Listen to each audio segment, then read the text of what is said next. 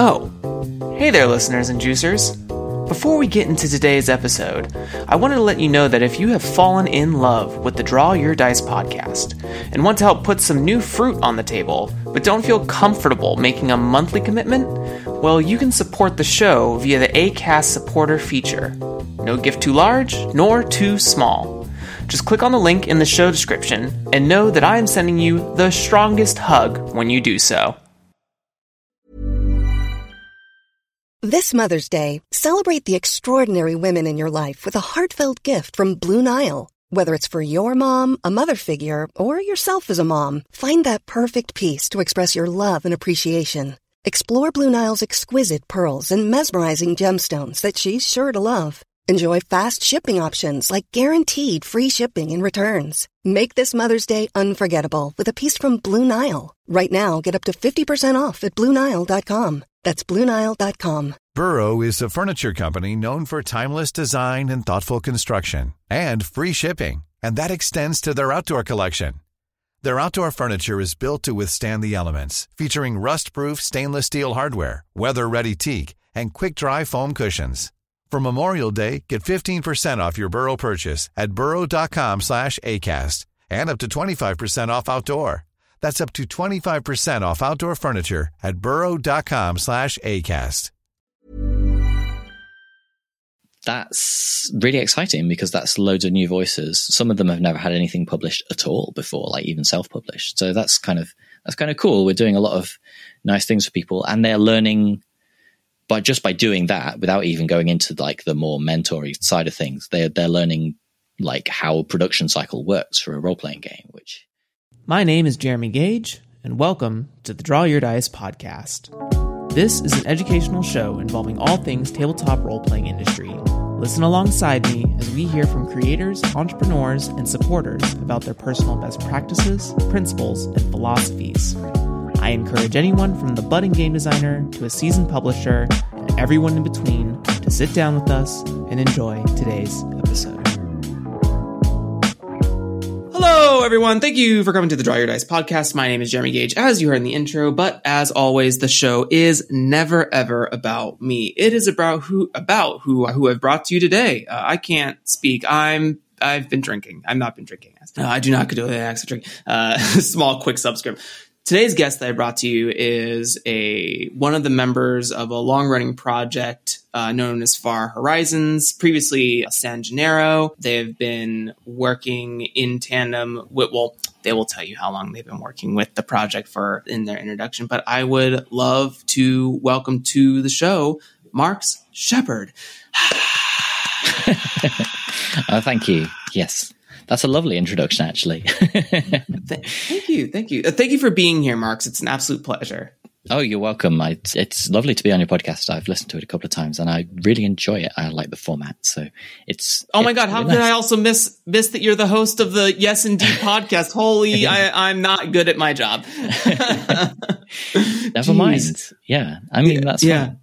Yes, I am. The, I am the host and producer of Yes Indie'd Pod, which is uh, a podcast of indie tabletop role playing game interviews with creators and other indie notables. And if you listen to this podcast and then go away and listen to Yes Indie'd, you will see a step change in the level of professionalism, i.e., a step down to Yes Indie'd. But uh, we, yes, Yes Indie'd's been running for well about eighteen months, and my involvement with Far Horizons Co-op, previously known as San Gennaro Co-op, has been very slightly more than that time. I think I joined in August or September of 2019, which is wow. an in-ideal time to join any business venture. Amazing, great, yeah. Marx additionally sort of in tandem with your introduction, would you also just give sort of a brief lineage that in terms of like how you've touched the role playing game sphere? Oh. Maybe like what was the first game that you ever played? Wow. What was sort of the first thing that started yeah. getting you designing? Well, so I first started playing role playing games through play by post forums, freeform role play forums for an in development MMORPG, which was I initially started looking at because it was going to run on Linux, which I started using in about 2006. So here I am, a sort of precocious nerd, uh, searching for MMORPGs because I thought that was really cool. And I found this game in development called Adelion, and they had this amazing forum where people would just tell collaborative freeform role playing games and they were just like, yeah, this is great. So I started doing that and then I wrote some lore for them as well and did all sorts. The game never actually made it to fruition, which was a real shame. From that, they, you know, a lot of people on the forums were interested in role playing games and they said, oh, Marx, you should check out, you should check out things like Dungeons and Dragons and you should check out Spirit of the Century and all sorts of cool games like that. So from then I started, I don't know, I think I bought the 3.5e starter box. Played that with my friends and I thought it was really boring. Did not enjoy it at all. And then I went to university. And at university, I joined a role playing game society. And the very first game I played with them was Seventh Sea, which has recently had a very bad reputation, but it is a it's a wonderful game, and I really enjoyed playing that. And then I really enjoyed GMing it and all sorts. And then I left university and I had no friends anymore and I couldn't play role playing games and I got very sad. So I started playing on play by post websites again. I started playing on Tavern Keeper and Tavern Keeper is an amazing space because it looks really modern compared to say RPOL or even things like Obsidian Portal. And it just looked very neat and clever and it just really appealed to me. And I started playing loads of games in Fate and a few other systems. And then obviously, because this is the inevitable arc of anybody who plays role playing games on the internet, I started designing them. And then in 2019, I think I'd written a couple of games, I'd published them, they didn't sell at all. And I was like, well, why don't I try and start a bundle up? So I put a post on Twitter saying I'd really like to join some other like minded indie tabletop role playing game people and make a cool cooperative bundle. And Nem Ginty from Sandypug Games messaged me and said, Hey, why don't you join the San Gennaro Co-op? Because I think you would really get on with that. And basically, I haven't looked back from then. I, uh, uh, that's amazing. That's what an amazing story. Especially, it's a long-winded maybe, story. No, not at all. We love long on this show. I've said it multiple times. You are probably the, I think, the third guest to sort of start in like a video game space. Hmm. Uh, I have Andy Burdan who did development for like Mass Effect and for Call of Duty as sort of like their his bigger games, and I think also oh shit. I'm not. I can't remember. Someone else. So many guests. It'll come to me when I wake up at 3 a.m. tonight. But yeah, what I love that that's that was like the start of your entry point. I also, I guess I still have a similar connection that way as well and that I started very video games first. Some of my first like touchstones like Super Mario RPG for the Super Nintendo and cool. yeah. Yeah, and like Final Fantasy and Saga Frontier and a lot of like Square Soft when they were called Square Soft back in the game slash Square Enix games. like oh what's another like deep cut one? Oh Chrono uh, Trigger? Uh, uh, that, Chrono Trigger, Chrono Cross, yeah, yeah, Chrono Cross was the PlayStation one. one yeah, what an, yeah, what an interesting battle system. Anyways, that's not to get on a completely different subject there, but I mean, sure, if you were if you wanted to go back to, I guess the real genesis of it, to excuse a pun, I suppose it would be to say 1997 when my friend yeah. bought a PlayStation One and had Final Fantasy VII, the original, not the remake. And yeah. this was the first time I played a computer game, and I thought, not the first time I played a computer game. Sorry, the first time I played a computer game where I thought the story actually means something here, and the mm-hmm. story is what makes this game cool and interesting. Like combat system aside, and all the other mm-hmm. systems aside, I just thought this is really, really interesting. And I think from that point, I'm thinking video games can tell stories, but actually the story is what's interesting to me. So beyond mm-hmm. that point, I think there's kind of a, an inevitable arc which leads me to become a role playing game designer. it is fated. It's so cool. It's so it's it may it might have been like a fated fantasy. No, I'm I'm gross, but yeah, I think the same thing for me too is like I remember playing stuff like Super Mario World. I remember playing like a lot of like Nintendo, Sega games, like Sonic yeah. the Hedgehog that were just like level platformers that didn't really have like a narrative mm. attached to them. And I think yeah. it wasn't until I played like like I said, Final Fantasy, Saga Frontier, a lot of games with like, what was that? No, it's not called Contra. I can't remember. It's about a raccoon. You played a raccoon and you had like mechs and it was in like Sky City things. I don't remember. Someone will, someone will tweet wow. about it. I'm sure. Sounds great.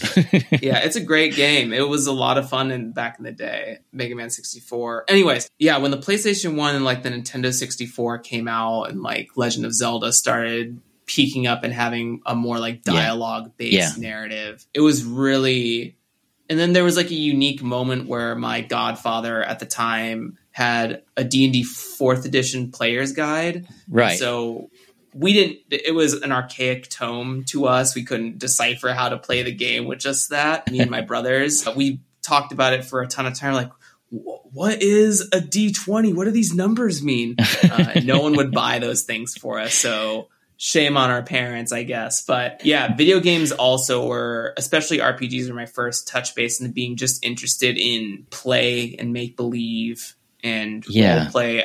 Me and my brothers used to like pretend we were Pokemon and battle each other. Two people be the trainers, two people would be the Pokemon. I'd yell flamethrower, and my brother would make whatever interpretation of a flamethrower was coming from their mouth.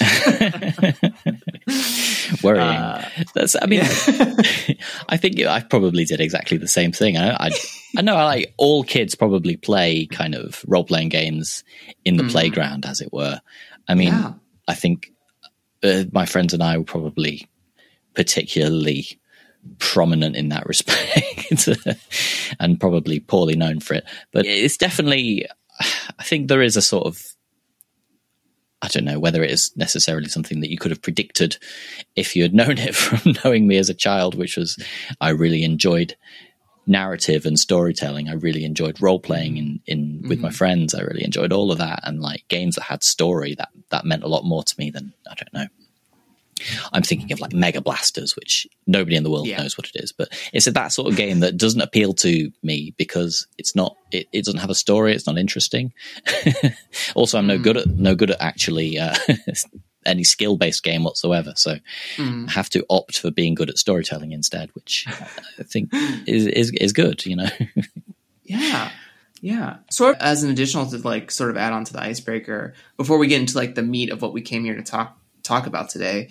Also, like the yes, yes, indeed pod. Like how, why start it? Why, why do the thing? And did you ever envision it being what it is today? I'd love to let people learn about you in that way too. Well, I think from that point of view, I've not really changed my mission since we started Yes Indie'd, which is just to have awesome. kind of relaxed conversations between, no, not between, with game designers and with people who want to talk about RPGs and want to talk about making mm. RPGs or playing them or writing about them or doing all sorts and just talking to people who are involved in the indie scene. I mean, I basically make a point of it being about indie and not being about mm. mainstream games insofar as is kind of interesting. So, for instance, I will talk to people about independently produced 5e supplements because I think that's interesting and that's a big part of the scene actually. Or I will talk to people who are, you know, massive fifth edition nerds, but try and make it a bit more indie.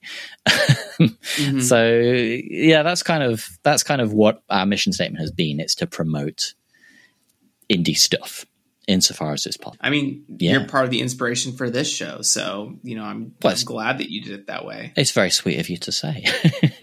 I'd um, publicly as well as privately. I mean, I, I, was sort of inspired by listening to shows like uh, Party of One, which is conversation mm-hmm. between two people, basically, or things like Design Doc Pod, where Evan and Hannah Shaffer have a chat. Mm-hmm. And I think that's really nice, actually. And I, I really like these kind of low key, chilled out, intimate conversations between people about just stuff that they're interested in. And mm-hmm. I'm interested in indie tabletop role playing games, so that's kind of that's kind of how it started. Like, I think I mentioned it to a few people in the co-op in January 2019, and by the end of the month, I'd recorded two or three interviews, and was mm-hmm. preparing to do like a Zine Quest extravaganza. So it, it kind of went from there let's say 2019, 2020, obviously. Yeah. yeah. So that's, yeah. And, and that's, that's been, you know, since then, we've just done a lot of episodes, a few specialist series. We did too much for Zine Quest in February of this year, and we have some cool stuff planned for next year. So yeah, I'm, I'm really enjoying it. So so glad to hear it. And I hope that you continue to find joy and success in it as well. Sure. the key is I taking breaks. absolutely. God, do I relate yeah. recently right now. yeah, yeah. Truly right now. So when uh, I, when I started this, my partner said, you know, mm-hmm. this is fine. Just make sure you take make sure you take some weeks off every now and again. I'm like, well, I'm only doing it every other week to start with, but how about I take every every December off? I'm like, yeah, okay, that's fine. And this year we have a new baby in the house, so I took August off as well, and like just. Aww I make sure just not to overstretch myself. And I think that's really important for podcasters and for creators in general because there's a, you know, it's exciting being in the indie scene. It's exciting making role playing games, but you just have to remember that it's not everything. And if you, if, if this is just a hobby for you, then make sure that it stays that way and you don't burn yourself out because it, mm-hmm. that's no fun and nobody wants that. Yeah me and me and my partner maybe this will be a great transitionary point into today's topic but me and my partner often talk about like the speaking mainly to american culture. I don't know if it's the same everywhere in the world but kind of the the made up 40 hour work week that is like a fossil of the industrial revolution here. Yeah. And most recently i brought up like i remember when I was reading an article or something about how people are working seven days a week, but there is an issue with like going to church slash like going out drinking. Like a lot of factory workers would go out like Saturday evenings to drink for whatever reason. I can't remember what the, the specific reason was. And then they would come to work absolutely thrashed the next day. And their accidents were happening and then people were trying to tell them not to drink, but then like drink is how we get our stress off of uh, stress dissipated from working so much and blah blah blah. blah. And they were talking about how like if we let all of our employees have weekends, we will never survive. All of our businesses will shut down Right. And we talk a ton about cause this is to relate to like taking a break, right? I I truly think about like the farmer lifestyle as applied to like all all industries or things. You know, they work really hard for six to eight months out of the year, depending on whatever particular crop they're growing. Mm. And then for like five or four months, they are like they're still working. They're doing like planning. They're like thinking about how they're going to make the bulk of their operations work during those tight spring and summer times. Yeah. Uh, and harvest in the fall. And then winter, they can't really do anything except prep for the next year. So like, what if, what if we took that same approach? Because there is, there, I think there's so much value in not only taking a break for rest purposes, yeah. but also reflection purposes. Like, yeah. how did last year go? What could we do differently? Is there an efficiency we haven't found? Is there a mastery we could gain? And I think that sort of like work scope. You know, there's the book like uh, uh, Tim Ferriss's Four Hour Work Week. I've been hearing about, or I've been looking up concepts called like the Zero Hour Work Week recently, where I'm it's just like, yeah, yeah, I'm super down with that. It's like conceptually to do a very bad explanation of it is is that a zero hour work week is basically just like you it's not the concept that like if you do the thing you love you don't work a day in your life because people understand that it's work but it's like you're doing the work that you're passionate about and that's the drive that keeps you going and you're always yeah. able to shift or produce new ideas that allow you to continue to be interested in the thing that you're doing instead of like yeah. sort of having a trickle down informational pyramid that's like one person or a board of people say this is our good idea everyone execute on it and that you know that may not be fulfilling to you so i definitely uh-huh. think there is yeah. value in like the farmer seasonal yes i think that's that's really interesting because i i wouldn't say i have links to these places but like in southern europe for instance and I think mm-hmm. Italy in particular, it's so hot in like late July and August that most people just don't work for those months or work very little. And actually, I think that's really valid. You know, like you take long holidays and schools are out and people just uh, take a much more relaxed approach to life. I don't know if this applies universally, even across Italy, but it definitely applies in some places. And then mm the opposite side of it as well, like in Finland and Northern Europe, they have kind of in the winter when it's dark a lot, they have much more relaxed time there as well, and they mm. don't don't do quite so much work. I mean, there are other issues around the, the dark winters in in northern Europe, but working oneself to death, I don't think is is one of those. So yeah, I mean, people have been saying it recently, which is just don't die for capitalism. I think that's very valid. Yeah, yeah, yeah. It's not an ideology that you need to die for. So if you can help it, so yeah, absolutely. I'm down with that. I, I, I, think I've always been really lucky going back to the other thing that you were saying that my day job I've always found very stimulating and interesting. Aside from like when I don't have very much work to do for it, I just think it's a very fun and rewarding and fulfilling job, which I, I guess is really, that's a complete blessing because mm-hmm. otherwise I would probably have wanted to kick it in by now, you know. I think, and you know, let's, let's get into it. Let's talk about maybe some, models or versions that might assist with adjusting the current capitalistic landscape and maybe find something a little bit more i guess utopic is kind of a, a brazened word but maybe a more f- fulfilling option. So you know i brought i've brought marx to the show today because marx is recommended to me by one of the listeners of the show and additionally has been on my radar for some time in terms of the work they do with Far Horizons. So I guess first, Marx, would you sort of explain what Far Horizons is for you and how it operates, and then maybe yeah. we can talk about how how that model has worked for you, how you might think it might work for others, and maybe if there are some things you might adjust if you were to sort of execute your own version of this. Sure. Oh, I got I got thoughts on that, but I'm a little ready, bit of a history, I suppose, of the Far Horizons Co-op. So, I guess it started back in 2019. I was not there at the start, so some of this is hearsay. When Olivia Hill and I think probably a few others of the founders, which probably includes Nem Ginty and Dia Rose, Basilisk Online, Francita Soto, a few people have been looking at pay rates in the industry. And there was, because there's always a conversation on Twitter about pay rates in the industry, there must have been at the time somebody talking about, somebody chatting shit basically about mm. three, three to four cent word rates being paid by, I don't know, Onyx Path or Paizo or some some big corporation, right?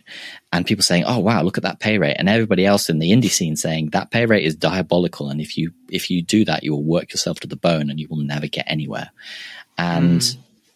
So the, the intent then was to, to go away and try and come up with a better way of working that was fairer to everybody and was transparent and was equitable.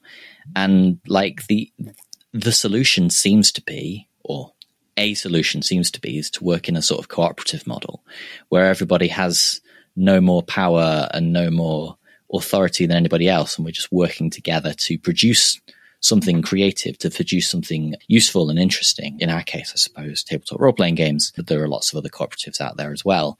And the, so the, the way that it works in principle is that as we produce a book, everybody puts a certain amount of labor in and we have a standardized way of breaking up royalty shares so that everybody earns the amount that they put. So we have a standard rate of share splits for how many words you write, for instance, or how many words you edit, how many words you proofread, or how many pages you lay out, or what art you make, and, and so on. And it it seems to work really well. And we've been producing stuff hmm. for I, I guess since the the first one would have been the spring edition 2019. So it's been over two years, and we are on the ninth of our quarterly small games digests. That will be that will have been published, I think, by the time that this episode goes out. And we have a very successful Kickstarter under our belt, which was the Role Player's Guide to Heists, which was in mm-hmm. autumn 2019 and was put out last year sometime. Mm-hmm. Um, and we have a few other projects which are bubbling under the surface, one of which is going to be released fairly soon, which is the Shonen Jump style powered by the apocalypse game Friendship Effort Victory, which is looks absolutely amazing and looks exactly like a manga. it's gonna it's gonna That's be absolutely right beautiful. Up my alley. Fuck it's yes. it's really rad. It has it has some amazing art by Akuros and, and a few other people as well. The layout looks absolutely on point. The writing is great. So that that is going to be that's going to be fantastic. That's coming out really really soon. And then we have a few other we have a few other ideas that are coming up in, in the next few months. So yeah, and at some point we changed our name from San Gennaro to Far Horizons Co-op. I can't say when that is at the moment, as it hasn't happened yet, but will happen at some point in the next couple of weeks. So yeah, consider that a preview. Yeah. What what else did you want me to touch on? Yeah. it was kind of a wild so, ride so maybe maybe it would be useful to i know you sort of like gave an overview of it already sure. but maybe it would be worthwhile to listeners who might be thinking about like because i'm definitely one of these people i constantly think about like both far horizons and sandy pug games are really cool inspirations for me because i very much think about like innovating on traditional business models as like yeah. sort of a as a history, I come I've worked in the restaurant industry for a very long time. Mm-hmm. And in America, the traditional business model really exploits the goodwill of others for its success. Yeah. In terms of like paying lower wages to servers and really having an entirely different wage system for servers as far as like minimum wage is concerned in America. Yeah. Based on the crowdfunding concept of tips, right? We may not have may not call it crowdfunding at a restaurant, but that's what it is really is like how good you are in the in that hour to two hours you're engaging with another client, customer, uh, diner. You're yeah. crowdfunding yeah. for that tip, right? So, you know, you have to work really hard to get money out of people in a job structure that is supposed to warrant you some sort of security in case that doesn't happen, but that's not what restaurateurs plan for often. There are a lot more modern restaurants, maybe that are outside of my purview, that do something drastically different. But in my experience in rural Ohio and like the whole Rust Belt, no one starts their restaurant business thinking they're going to pay their servers 15 bucks an hour or a salary. No. They're like, we're going to pay you $6 an hour, and the rest is going to be a potentially effective rate of $18, which sounds really attractive, but is not realistic of the demographic, of how much marketing they're putting into their yeah, business, sure. et cetera, et cetera. Yeah. So, because I come from that space and I'm seeing all this discourse around like what is an equitable uh, wage for game designers or really any game support staff, including editors, visual layout, anything that touches on a piece of content. What is a, what is a fair price for people? I think about that question all the time. So for those, for myself, because this show is selfishly dedicated to helping me learn from really cool people, and everyone else kind of gets to listen, and I hope that also helps someone. Would you give us maybe a more specific rundown of how uh, a project in Far Horizons sure. from like getting it started to sort of like you don't have to go through like the whole whole kit and caboodle, sure. but maybe like all the way up to Kickstarter release. Like how is everyone yeah. working on that, and what is like the okay sort of revenue share? Yeah. Like? Yes, they say. I'll do my best. So our flagship project is our flagship product. Even is the the quarterly digest of short games, and for mm-hmm. that we basically uh, have historically put out a book of 150 to 200 pages on digest mm-hmm. size every three months. And for various reasons, the latest one is sort of very late, which we won't go into, but we can basically just blame the pandemic effectively. Yes. So, and the way that that starts is because we have a kind of set production cycle that we know about. Actually, this is a really poor example. This doesn't go into what you were talking about at all. I'll start again.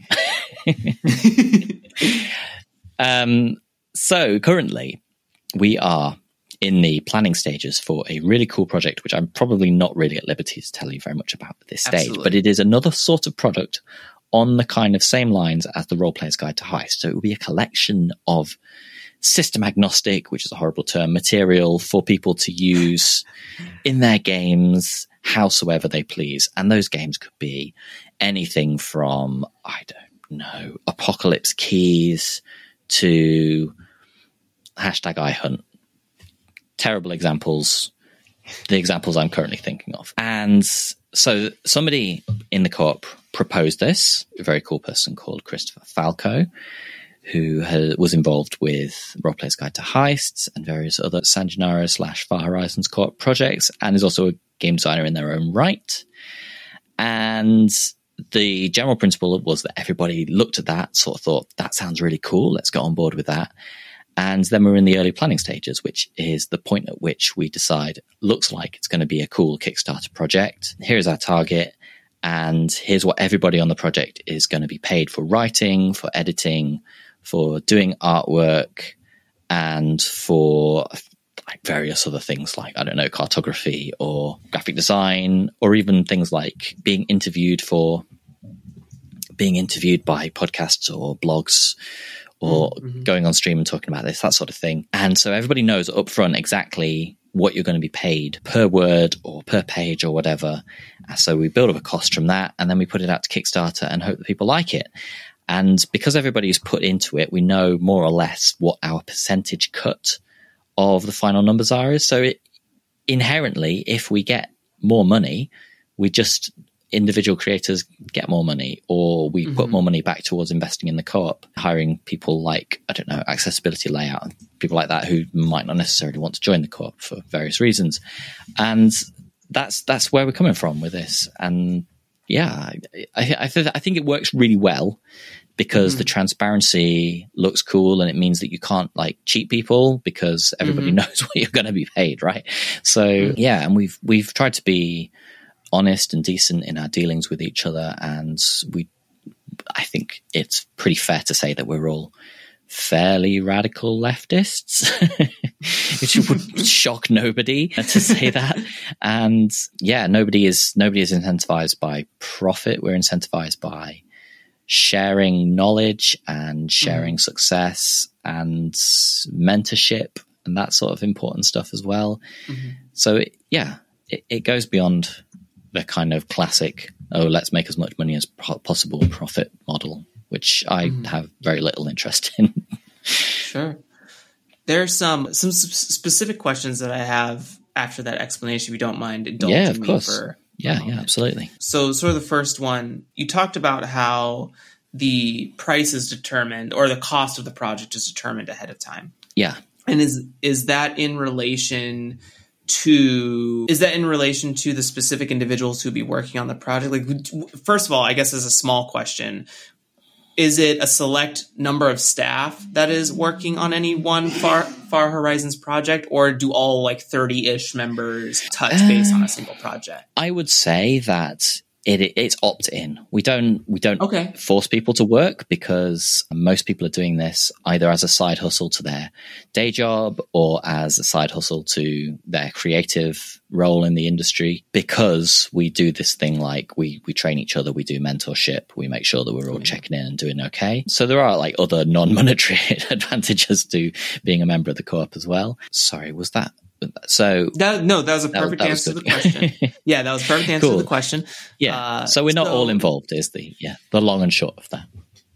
So then, when you determine the cost of a project, yeah. is one are one of those variables the number of touching hands on the project? Like, does that cost go up if like is it a difference of like if there are 15 people versus 20 people, right? Do you adjust costs to sort of be a relative or scalable uh, reference to the technicians, number of technicians? I guess I I don't know. It's kind of hard to say. I, I mean, I, I don't think we typically like say that a more number of people project that's terrible lexicon. We wouldn't say that a bigger project, that's better, is more difficult to run. I mean, it probably is okay. in practice. And I would say that we, we probably typically undervalue the role of a project manager in, in that respect. But, you know, we have that role. We have that role reimbursed to some extent. And I think that's important as well. I think so. So when we're building up our costs, it is to say, right, well, let's say everybody on the project write, all the writers on the project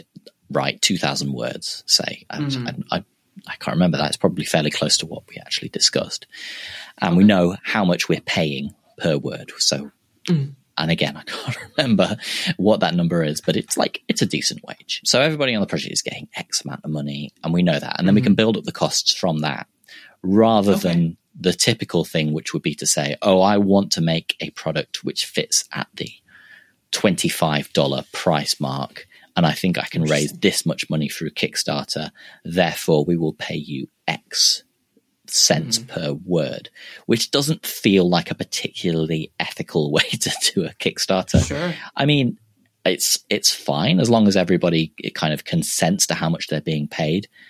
But in some circumstances, when you're talking about big indie or big company, you don't. It's it, the the kind of consenting to working for seven cents per word for writing is different because you're it, it's seen to be like quite prestigious to work for uh, X company. I probably shouldn't mm-hmm. just like name names here, right? Yeah, yeah, but, yeah. You're good. You're good. You know, is I, I stepping around the issues there. I, I feel like it's much fairer to build up these costs from a from a lower perspective, and then build your Kickstarter around your creators than it is to build it mm. around your consumers.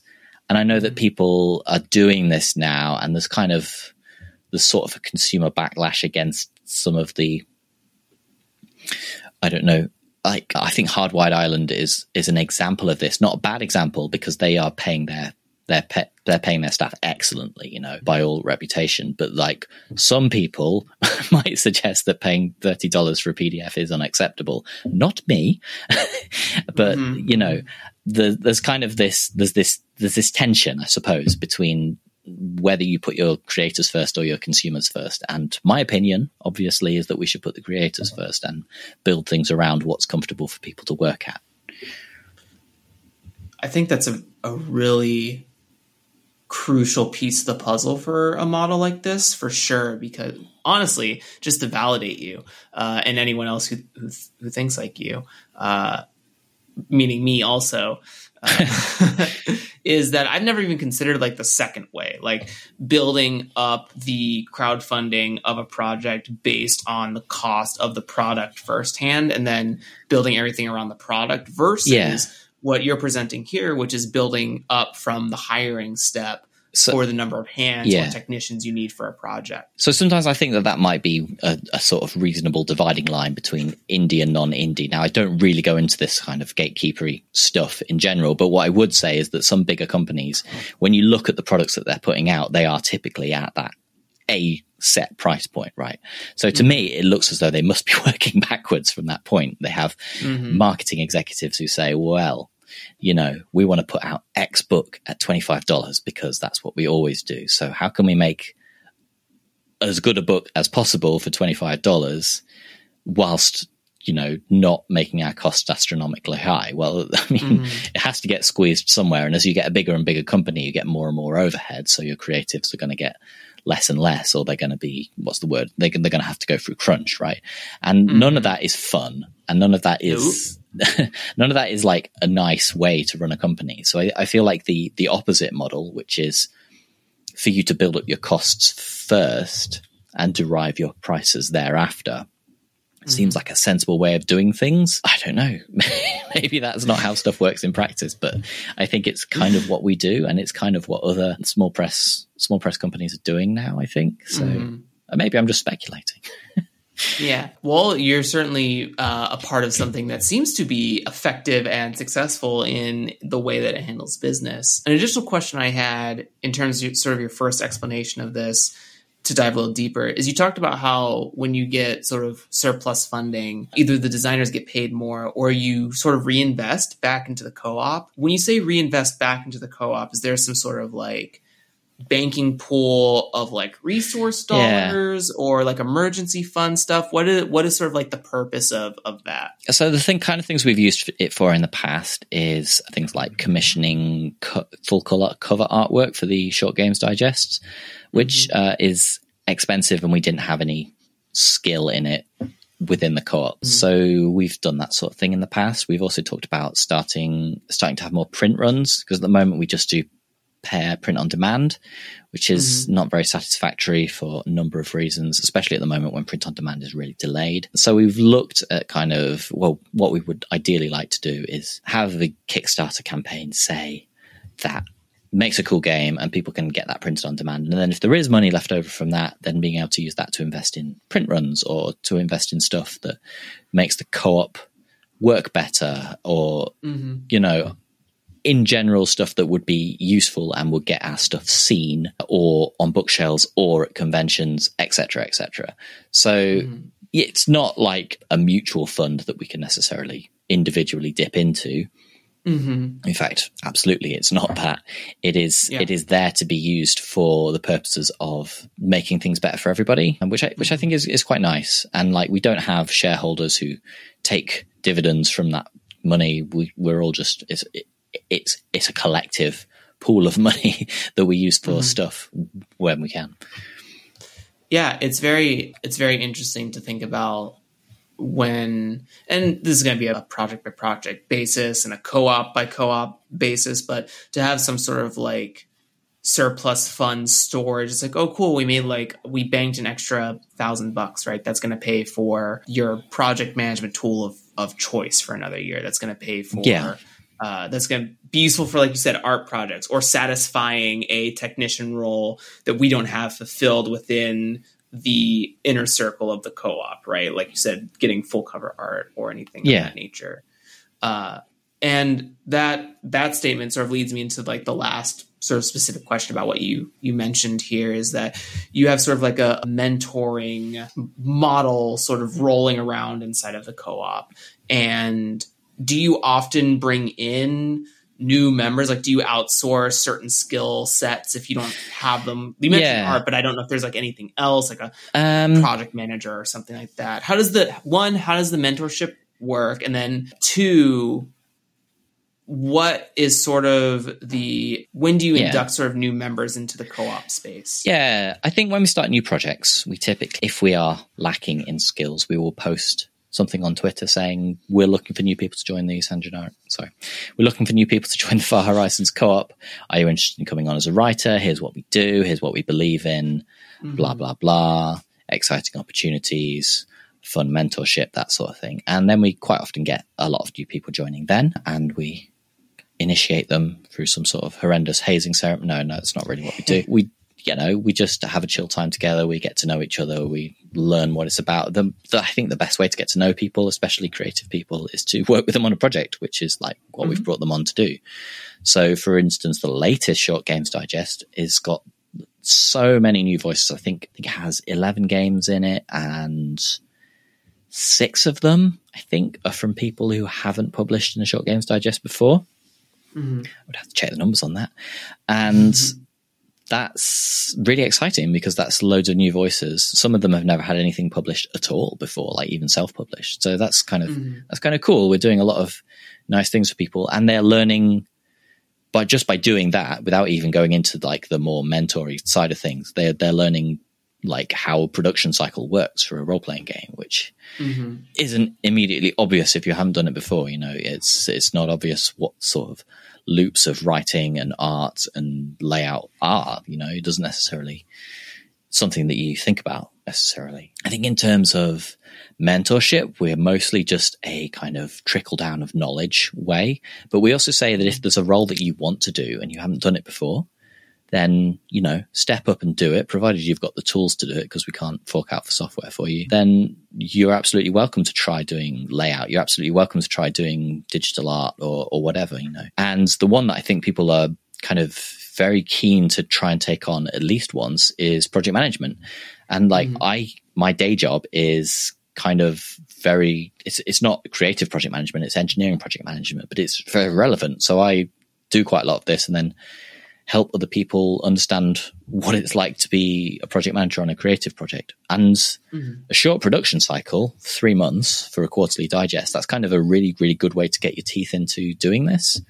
Mm-hmm. So that's one aspect or several aspects of what sort of mentorship we offer. I, I, think another thing is as well, you're just kind of networking with people who've been in the industry for a long time. Like Olivia Hill has has been working in the tabletop role playing game industry for like, I don't know, a couple of decades maybe. And mm. it's kind of great to rub shoulders with her and you know, chat about what the production values look like on various projects. I mean, it was really cool as well to see her developing iHunt and see like the early drafts and stuff, which that was really cool. I should state that iHunt has absolutely nothing to do with the Far Horizons co-op. It is just incident. It has historically been in Liv's San Gennaro server, but you know, uh, this kind of speaking to people who've done a lot of stuff in the past, and done a lot of writing, done a lot of editing, done a lot of project management, and are really renowned layout designers, are really renowned renowned artists in the scene, and it's very it's a very kind of good way to to meet new people for potentially other projects or for other reasons. So yeah, mm-hmm. that's how I feel about it. I love it. I love that feeling. So sort of to think about you know, if someone wanted to, I mean, it's going to take some some math from the individual person, but usually, do you do you find that the number of members in the co-op have sort of like a, a maintained maximum, maybe either by choice or just by like circumstance? Because you say that you you reach out and say, "Hey, we need some new members with these skill sets, et cetera, et cetera." Is that to fill holes from people like moving on to yeah, pasture yeah. sort of things? And we, do you maintain a sort of like yeah, uh, we've kind of got a bit of a brimming. We've kind of got a bit of like organic atrophy isn't the right word, but you know, people move on, as you said. Like we have artists who don't necessarily do much work for us anymore because they get a lot of commissions. Partly, I guess, because people have seen their stuff through the co-op, mm. which is fantastic. That's, you know, sort of what we want is to make ourselves redundant, I suppose. And so then, yeah, we do identify that we have holes. Like at the moment, we're, we're always looking for artists because we always have more art requests than are fulfilled on our individual projects. So yeah, we're always looking for artists and sometimes looking for new layout designers as well. I, I, I am not sure if there's sort of a, a target number that we have, but basically, if sure. we if we feel like there's a when you're ready to pop the question, the last thing you want to do is second guess the ring. At BlueNile.com, you can design a one-of-a-kind ring with the ease and convenience of shopping online. Choose your diamond and setting. When you find the one, you'll get it delivered right to your door. Go to BlueNile.com and use promo code LISTEN to get $50 off your purchase of $500 or more. That's code LISTEN at BlueNile.com for $50 off your purchase. BlueNile.com code LISTEN. Hey, it's Paige DeSorbo from Giggly Squad. High quality fashion without the price tag? Say hello to Quince. I'm snagging high end essentials like cozy cashmere sweaters, sleek leather jackets, fine jewelry, and so much more. With Quince being 50 to 80% less than similar brands and they partner with factories that prioritize safe ethical and responsible manufacturing i love that luxury quality within reach. Go to quince.com slash style to get free shipping and 365 day returns on your next order. quince.com slash style. I'm sandra and i'm just the professional your small business was looking for. But you didn't hire me because you didn't use linkedin jobs. Linkedin has professionals you can't find anywhere else including those who aren't actively looking for a new job but might be open to the perfect role like me in a given month, over 70% of LinkedIn users don't visit other leading job sites. So if you're not looking on LinkedIn, you'll miss out on great candidates like Sandra. Start hiring professionals like a professional. Post your free job on linkedin.com/people today. Hi, I'm Daniel, founder of Pretty Litter. Did you know cats tend to hide symptoms of sickness and pain? I learned this the hard way after losing my cat Gingy. So I created Pretty Litter, a health monitoring litter that helps detect early signs of illness by changing colors, saving you money and potentially your cat's life. Pretty Litter is veterinarian developed, and it's the easiest way to keep tabs on your fur baby's health right at home. Go to prettylitter.com and use code ACAST for 20% off your first order and a free cat toy. Terms and conditions apply. See site for details. Excuse me. A particular hole in the in the skill set that we have, like we've been putting uh, sounds really corporate, but we've been putting skill matrices together recently, which is kind of mm-hmm. identifying mm-hmm. what people are interested in doing as well as how competent they feel in stuff. And that's really good because that tells you straight away if there's an area that you are lacking in. Collectively, like individually, I know what I'm lacking in, and that is digital art. But like collectively, we know that we don't have some skills and that we might need to make a request for fresh blood, as it were, in sometime in the near future. So, mm-hmm. yeah, I do think that that kind of level of general people who are interested needs to be at a certain level of hype to get your project kind of you need the momentum from yeah. a lot of people working on something to get it to get it through especially at the pace we do the digests for instance mm-hmm. and for that as well you do need kind of a dedicated and relentless project manager i.e Marx well yeah i mean i think we, we have been trying to do have two project managers on things from now on because it's hard work and it's something that you yeah. can burn out at quite quickly. If you have to be like really onto people all the time, it doesn't feel like particularly rewarding, but it's, you know, if you can share that burden, I think a lot of people get, get more out of that. So yeah. Do you, do you find in the co-op for you know for someone who might want to create i like to call them pods because i don't imagine them to be bigger than like 50 people for any particular co-op. Yeah. But do you find that like if you had being one of like the central project manager roles for things or often a project lead do you find there's sort of like an unwieldy number that you've ever experienced in a project or has felt unwieldy right? I'm sure every no matter the size management has like everyone has particular life challenges that approach them at different times which can probably make deadlines or completion sort of. Uh, yeah. But it, has there ever been like a number like, ooh, this was not a good idea sort of thing I think has ever happened to you? Like we have periodically people will have really good ideas about a project that they'd like to do. And every now and again, something comes along that looks really, really exciting to begin with, and people start talking about it and planning it. And then, like, I think, as you said, if you hit a certain critical mass on that, and if it's not immediately like well managed and locked down, then you get a bit of creative spiral and mm-hmm. suddenly you get a massive project creep, um, creep and you just, it's not going to be a manageable project anymore. And I think that probably applies in a lot of sectors. And I think oh, yeah. maybe, yeah. And it definitely applies to creative sectors because people have cool ideas. And I like, I don't want to say to you, oh, you can't do that idea because it's sort of beyond the scope of the project. Because I just want to let you do whatever you want because it's your life. And I think in, in some circumstances, and I know this has definitely happened on other projects and for other collectives that I've worked for, it just mm-hmm. falls through because you don't have somebody behind it to champion what that project actually means and to have an idea of what that project should look like. Mm. And like before it gets too unwieldy, like some kind of, I don't know, behemoth. You know, you want somebody who is focused on what the goal of a project ought to be. And yeah, try not to go too beyond that. the part of the reason if you'll if you'll humor my soapbox for just a second part of the reason why i asked that specific question in relation to what we've been talking about is because sometimes when i talk about i will call them innovative ideas, though I don't think myself that much on the pulse of the tabletop industry. I want to sort of put out there that one, Far Horizons and any other co-ops I speak to on this show cannot a house every single creative in the tabletop RPG space, nor B can they create every single idea. So often when when I talk about these ideas with people, like I had a long yeah. long series of like itch funding on on the podcast talking yeah. about like Kickstarter alternatives. And a lot of the pushback, you know, that we hear about creating something outside of Kickstarter is that Kickstarter is a monolith when it comes to advertisement and getting new eyes on projects and et cetera, yeah, et cetera, yeah, et cetera. And it's definitely. the it's the traditional thing. But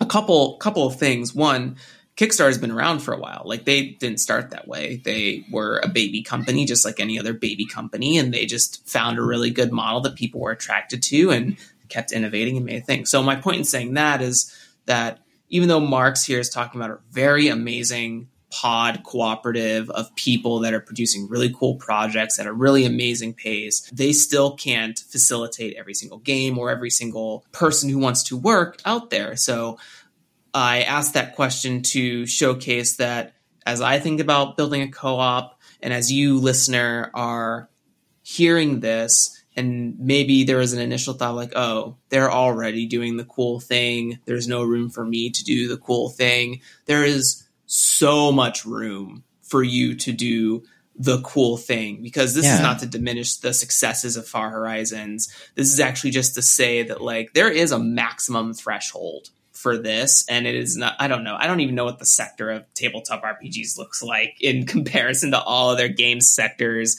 uh, in the world and how many like demographical bodies yeah. it holds but i'm sure that there is a at least a five digit number of creative people out there in this space that are doing a bunch of different versions of things and yeah start your own thing you, just get some people together start thinking about like shared revenue stuff and you you could do it too, you know? the more you know. Yeah. Yes. Yeah. Yeah. Definitely. Definitely. I like, I think that would be the most validating thing would be to see more and more cooperatives starting up and fewer and fewer monolithic companies owned by mm. one or two creative people or formerly creative people perhaps who are now taking like a lead on things and are no longer getting involved in the day to day stuff. I think the the opposite is much more interesting. I mean, okay, yeah, somebody whose namesake is the classic example of, you know, or the originator of communist theory. Well, okay, fine. But that's a big surprise to everybody, right? But you know, I do genuinely think that cooperative action and collective action is is more interesting and breeds innovation in a way that like uh, I think other things do not, like profit. Does mm-hmm. that breed, breed innovation? I don't think so. So, mm-hmm. yeah, that's where I'm coming from with it. And it would be really lovely and validating to see lots of new cooperatives spring up or other forms of collective collective endeavor. It's coming. The Draw Your Dice Collective is coming. I Ooh, promise. That's exciting. Uh, that's not that I that should not be read as an ooh. Like I literally mean like tomorrow. I mean like I am thinking about it. Yeah if when my game gets together that I'm working on, I want a lot of it's going to need a lot of hands. I have some huge plans. Oh, fantastic. Yeah. Yeah, yeah, yeah. And huge like plans. Like uh, also I would say, you know, if you have a cool idea for a game and you want to get involved with a cooperative or a, a, collective, just approach them and say, Hey, I have this cool idea for a game. I know you have mm-hmm. loads of mm-hmm. people there. Like, why don't we work on this together? Like, mm-hmm. just just go ahead and do it. Like, what's going to happen if they say no? It doesn't really matter, does it? Then you can just make your own collective. just, don't necessarily have to grow your own, right?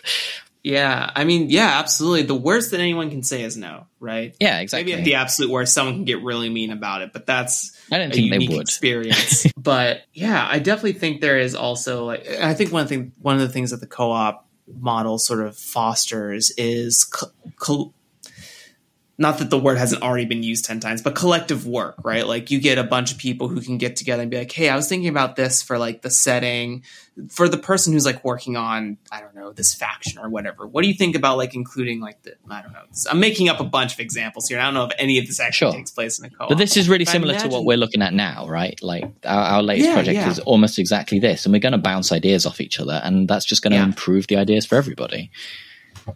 Whereas like in a freelance model where you're approaching like maybe uh, this is no shade throwing. I'm not throwing any shade at any particular company, but I want to give like a, a stat, a solid example. Like if we're imagining like Wizard of the Coast or Evil Hat Productions, right? Like when you're in a freelance sort of market for work, you're sort of working in a vacuum to create an adventure or a setting piece, and then those things, while individually cool, may be middling in like combination potentially because you're not sort of like interacting with each other. So it's kind of like, is the sum of its parts greater than the part itself sort of thing? At least this is my this is my hot take. I this does not reflect anything that Marx is saying here, just how I'm sort of like processing what we're talking about here yeah. today and my love for collaboration and idea bouncing and creating resonant creation through conversation, right? I love that.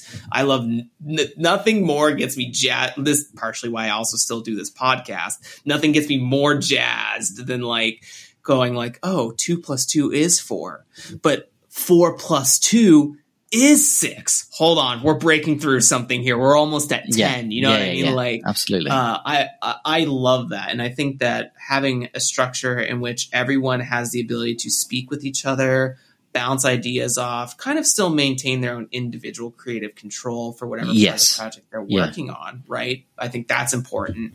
But sort of like letting that almost like a almost like something that is a very fast or a, not a very fast, but a faster version of a feedback loop when you're doing like revisions and stuff. It's like faster, small revisions that create more resonant ideas. I think that's the tagline. I think that's the tagline of what I'm trying to say here. Yeah, absolutely. Way. There's kind of a there's kind of a thing that um, happens in programming and computer development and software development groups, which is the idea of oh, what is it even called anymore?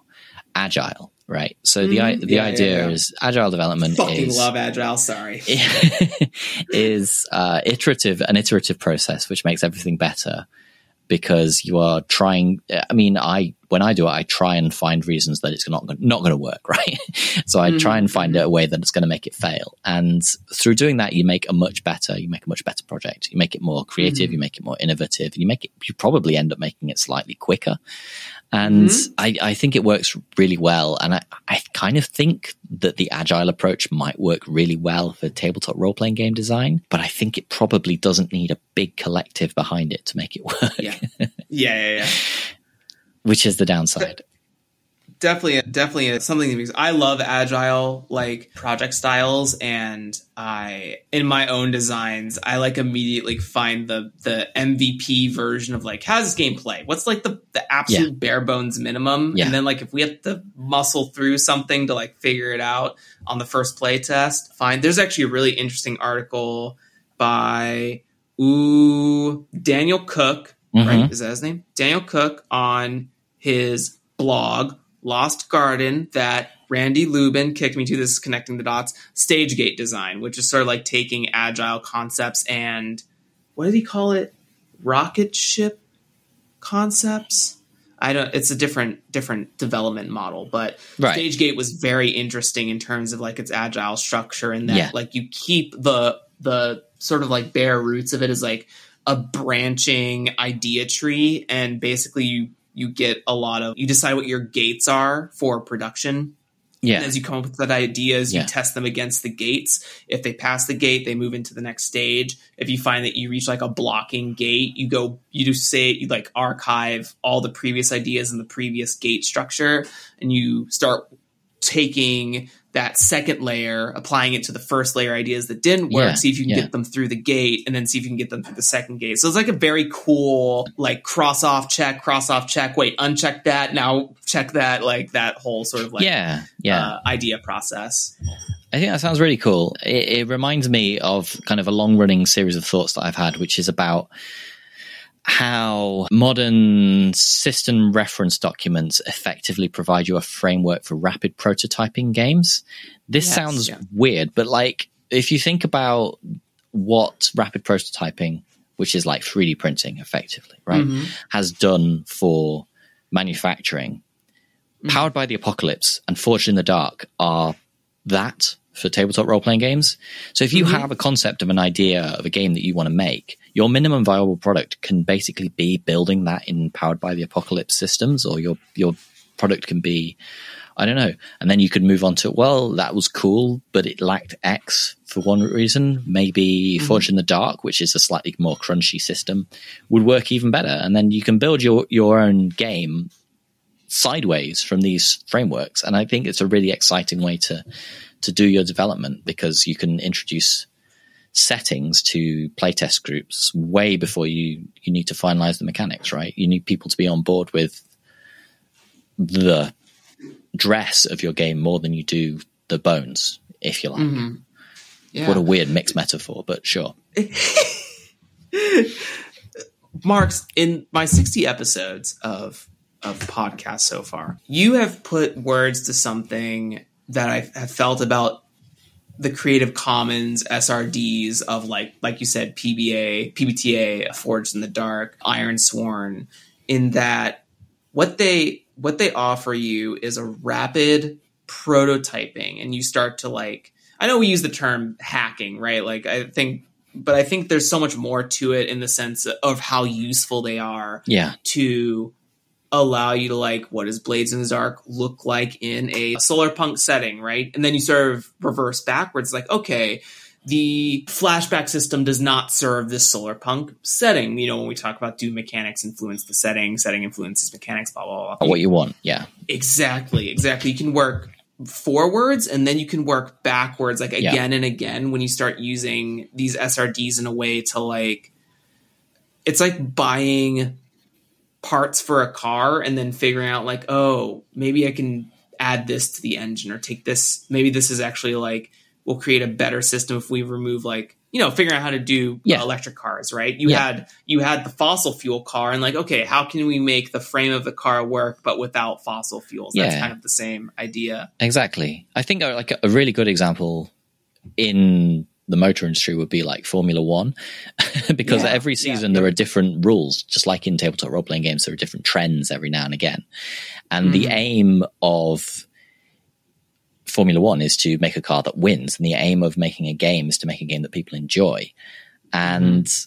you know, you have these systems, these tools that you can build it up with, which are like I don't know, rather than engine and chassis, you have things like setting and well, where am I going with this? Setting and mechanics and all, all sorts of things. But you also have things like, well, how's it laid out? How's it written? How's it edited? And all that sort of things as well. And this is the the idea ultimately with Formula One is over a season, you can gradually make smaller and smaller tweaks, and eventually you have the perfect car matched with the mm. perfect driver, I guess. And that means that that car could win or not win or whatever. And likewise with a role playing game, if you iterate you're going to get a better product, which I think, you know, a lot of people do anyway. And mm-hmm. it's not just iteration in terms of first edition, second edition, but it's like the 1.1, 1.2, 2. Point, you know, mm-hmm. 2. Point whatever. Mm-hmm. And then finally you get, you get to a point to where you, you don't want to make that game anymore because it's kind of, it's finished. It's a, it's a, it's a complete project for you. And like mm-hmm. that's done. And then at that point, somebody picks up your version two and says, cool, I'm going to make 2.2 and then that's going to be my yeah. version zero on something. And that is, that's cool, right? That's kind of the GitHub model of building stuff. yeah. I just think it's, it's cool. It's, it's, it's uh, in principle. And I, I, I am referring to this quite theoretically, I suppose, because I am yet to kind of really get my teeth into that sort of project. But in principle, that is a really cool way to develop stuff. Mm. Um, yeah, amazing. To to sort of cap off the show because we're approaching that that 90 minute mark. Yeah. If you were to we sort of I mentioned this off off mic a little bit, but and if you feel like this is sort of a touchy question, you don't, and this isn't a negative question. Just if you were going to do your sort of own co-op, right? If you were at some point going to split off from Far Horizons and sort of execute, you know, do your 2.2 as we've just been talking about. Yeah. what are you think have you found there to be and i want to preface this listeners this is not like an attempt to like find shade or anything like that here. Are there any flaws you find in this current co-op model that you would sort of innovate on or try to iterate upon? Like if you were to kind of skip the trials and tribulations of starting your own yeah. co-op are there some things that like someone who's listening could maybe work towards some some patch notes for you in the model Sure. Does that question I mean, make sense? Yeah, yeah, it does. Okay, cool. so this is this is really interesting because recently I have I don't know how how much you kind of see anything from my Twitter feed, but like I I really absolutely like hands down absolutely love working for the co-op. I really really enjoy working with other people. I get a lot mm-hmm. out of managing their time and so on. And yeah, I'm really excited for working with the co-op. What I don't enjoy so much is feeling like my creative voice is sort of lost among mm-hmm. a collective group, even though that's not really what the digest does, because the digest is a collection of games that are like effectively written by one person and made good by a group of other people, right? But when you are when you are like that wanting to produce a game and feeling like it will get a little bit drowned out by being within a larger collective. Mm-hmm. And again, this doesn't necessarily happen. But I, I feel like a smaller collective sometimes is is is what you want. So I, I basically said on Twitter what I think I might do for a couple of projects whilst I'll carry on working with the co-op is to like work with two or three other people to make mm-hmm. games and mm-hmm. have lots of ideas bounce off together and have one person do some art and one person do some layout and people do writing and editing and just kind of feed ideas back into each other. And so that like the next couple of things I make are probably going to be in that model. And mm-hmm. if I'm going to build up a collective again, which I, I guess your question is perhaps what are your liner notes for jamming with a co-op, right? Mm-hmm. And I think the answer to that is make sure everybody does have their own voice and everybody has an mm-hmm. outlet for their own creativity that can be seen and appreciated and applauded so that everybody doesn't feel like they are one among a whole but like mm-hmm. that they are a whole lot of ones i don't that's mm-hmm. that's really poor language that's a really bad metaphor but you know i don't i don't know like an orchestra is fantastic, right? You love listening to orchestral music. You like you like the mm. individual. You, you, like everything as it comes together. It's like wonderful to listen to a symphony, for instance. I sound really, mm. really posh now, which is, you know, completely not true. But it's also really cool to listen to a quartet or mm-hmm. like four people singing together because you can hear the individual voices there. So I think what I'm trying to say is that being able to emphasize an individual's voice or an individual's creativity or artwork or whatever within a co-op is is definitely something that I think a lot of co-ops would really really benefit from working out how to do. Mm-hmm. Basically, yeah. I think that's I don't know. It's kind of like seeing the grain in a piece of wood, right? You you know where it comes from and you know where it's going to, and it's kind of cool to be able to trace that along. And it's also very useful to have a piece of wood, right? So it's it's it's that sort of level of thing. I don't know if that makes any sense. Yeah, yeah. I think there is we I play a lot of volleyball right. uh, pickup game volleyball. And we started a facebook group chat that was just like 10 people that we met over the course of like going to parks and playing and meeting new people who also wanted to play and we're kind of like the kids at the playground who like are on the outskirts but don't know what to do. And you're like hey come play with me. And you're and it's has sort of ballooned to like a group of 50 people. Yeah. And there we're starting to see some like friction between like what is the intention of the group? Is it to like facilitate a sort of more competitive mastery set of people, or is it to be like friendship park time? And right, I think there definitely is some value in pointing out that when brands, companies, collectives start to amass more and more thinkers, it can definitely feel like maybe a very morbid example, but a little bit of a drowning effect, right? You, yeah. You yeah. The rain starts to increase more and more and there's more and more water of ideas and it's like hey hey don't forget that hire me for your foley work. And yes i do think there's value in keeping like a tight yeah. group yeah. because it is there's there's a give and take right? It, that number is Yeah. going to be different for everybody. It's like what sort of like you know, when I th- thought about my own co-op, I've thought about like I would like someone to be in like a static marketing position, someone who like understands the voice of the collective and can like present that out to Twitter or Instagram, Yeah, and yeah. Discord and stuff like that. I think about those sorts of roles and how you know I would never want the actual design group to be. I thought a lot about just as a small small pitch if you're going to do something new you can have this for free but i thought about my partner, I was talking to her about this idea, and she brought up like art residencies, and that really start struck a chord with me. And yeah, like, that's interesting. What if you had like a tight group of designers, like four, four to five people, and that fifth or sixth person is a resident who comes onto the project, works Wow. through the whole thing with the small group. They get Yeah. the opportunity to be paid with the Kickstarter stuff, but also have like maybe make a contract of like for the next year you receive passive income on on every game that's sold, right? That's Yeah. a revenue share Yeah. thing. So that person that comes on gets like a full education to touch base with like each and every role.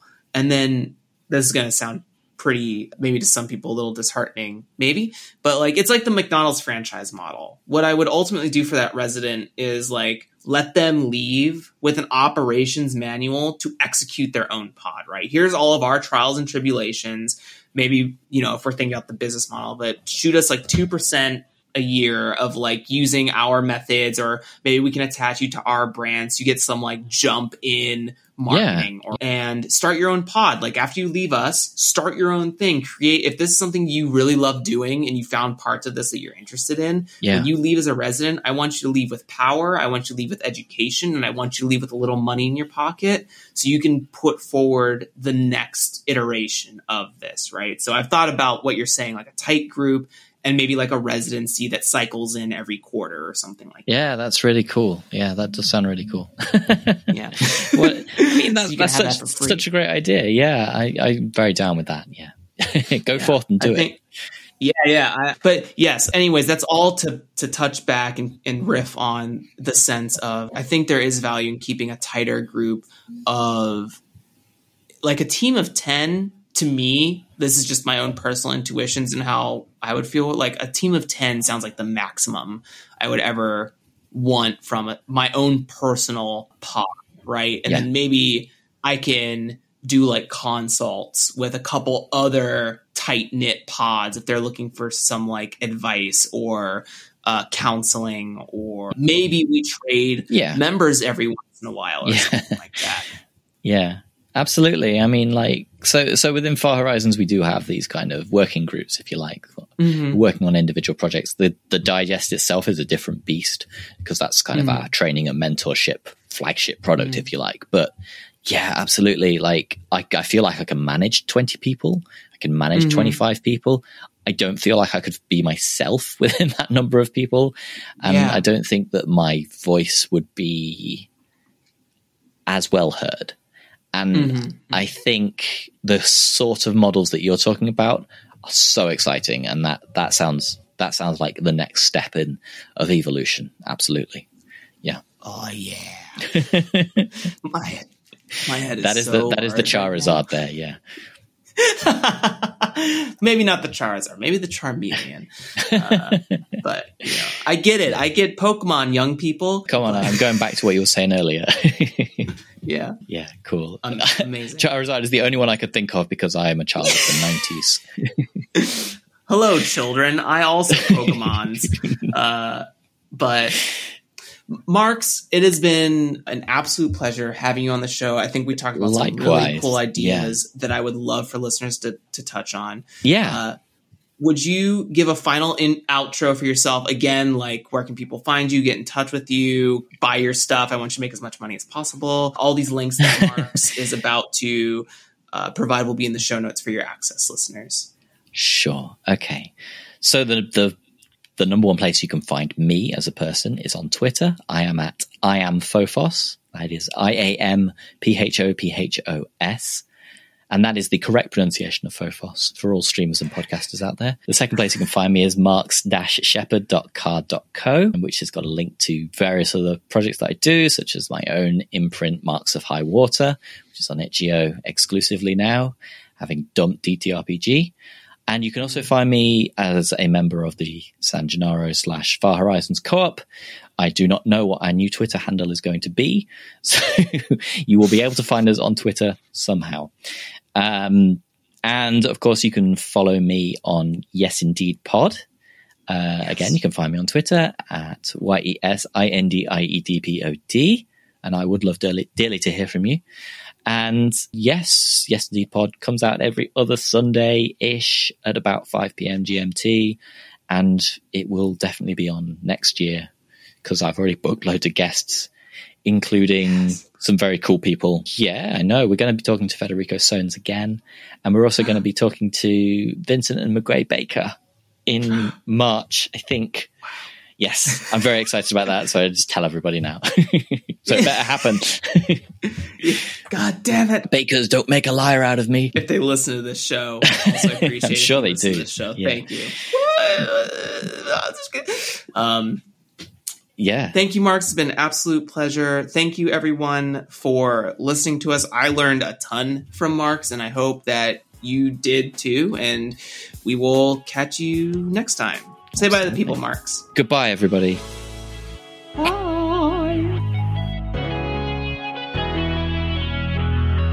All right, that's a wrap. Thank you for taking the time to sit down and hang out with Marx and I. We really appreciate it. You can find links and resources down below in the show notes, such as getting in touch with Marx or other episodes with similar topics. If you want to be a part of the conversation, please come and join the community Discord server. Also, make sure to subscribe to the Draw Your Dice Patreon, where you can get access to early releases of episodes from as soon as we interview. Thanks again for stopping by, and as always, I will catch you next time.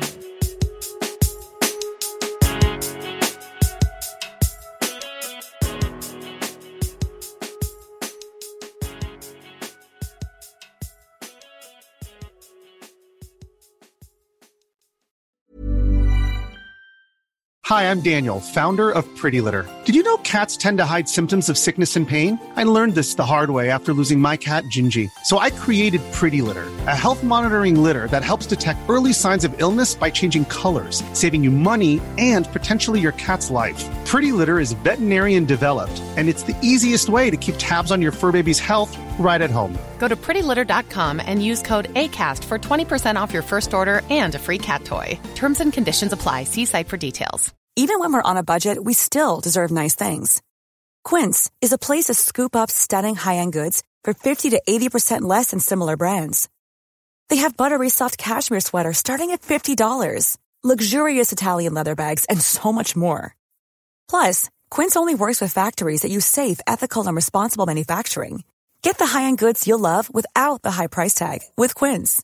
Go to quince.com slash style for free shipping and 365-day returns. Hi, I'm Daniel, founder of Pretty Litter. Did you know cats tend to hide symptoms of sickness and pain? I learned this the hard way after losing my cat, Gingy. So I created Pretty Litter, a health monitoring litter that helps detect early signs of illness by changing colors, saving you money and potentially your cat's life. Pretty Litter is veterinarian developed, and it's the easiest way to keep tabs on your fur baby's health right at home. Go to prettylitter.com and use code ACAST for 20% off your first order and a free cat toy. Terms and conditions apply. See site for details.